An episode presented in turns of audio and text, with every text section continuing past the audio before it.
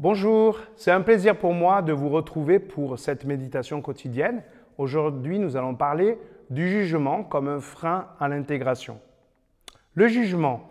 1 Corinthiens 12, verset 21. L'œil ne peut donc pas dire à la main, je n'ai pas besoin de toi. Et la tête ne peut pas dire non plus aux pieds, je n'ai pas besoin de vous.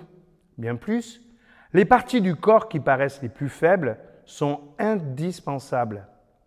Si une partie du corps souffre, toutes les autres souffrent avec elle.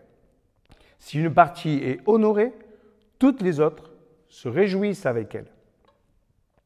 Le jugement est non seulement inutile, mais il est impossible.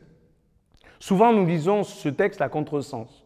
Paul n'est pas en train de nous dire que c'est pas bien qu'un membre critique un autre membre. Il nous dit juste que c'est pas possible.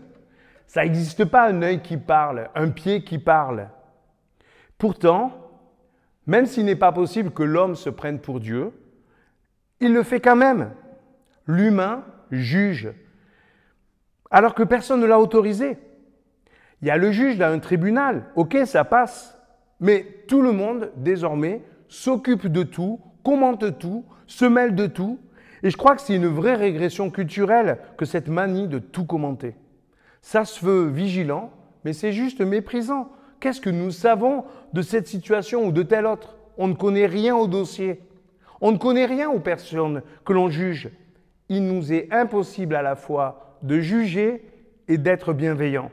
Et nous sommes clairement appelés par Paul à aimer. On le voit au chapitre 13. Comme on n'y arrive pas à aimer, on finit eh bien, par se contenter de juger. Ça, on sait faire au moins. Oui, mais Paul ne s'arrête pas là. Il ajoute que ces parties qui nous semblent secondaires dans le corps sont importantes. Ce n'est pas parce qu'on ne voit pas directement l'importance de certains membres qui n'ont pas leur importance.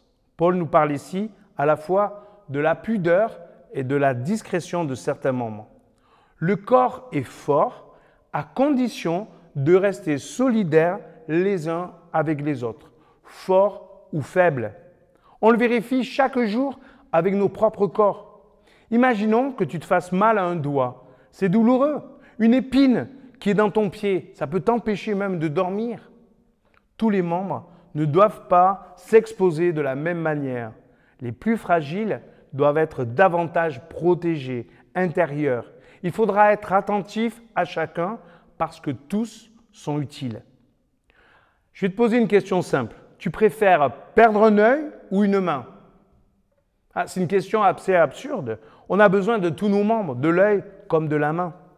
Chacun a besoin de bienveillance, de compassion, d'attention, de guérison si nécessaire. Par contre, on n'a pas besoin du jugement des autres.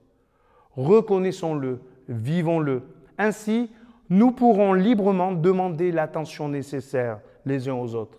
Si je suis dans un instant de faiblesse, que je n'hésite pas à demander au corps de me protéger, de me garder, de me soigner.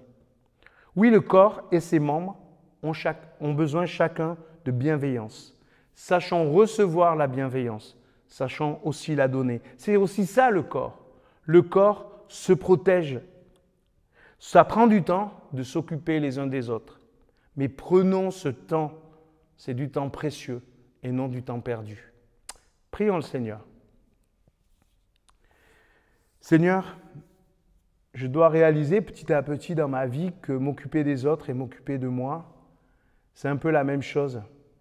Je dépends des autres comme les autres dépendent de moi. Mais Seigneur, que ce lien aux autres ne soit pas une parole de jugement, mais une parole de bienveillance. Aide-moi à ne pas aimer juste en parole, mais aussi en acte.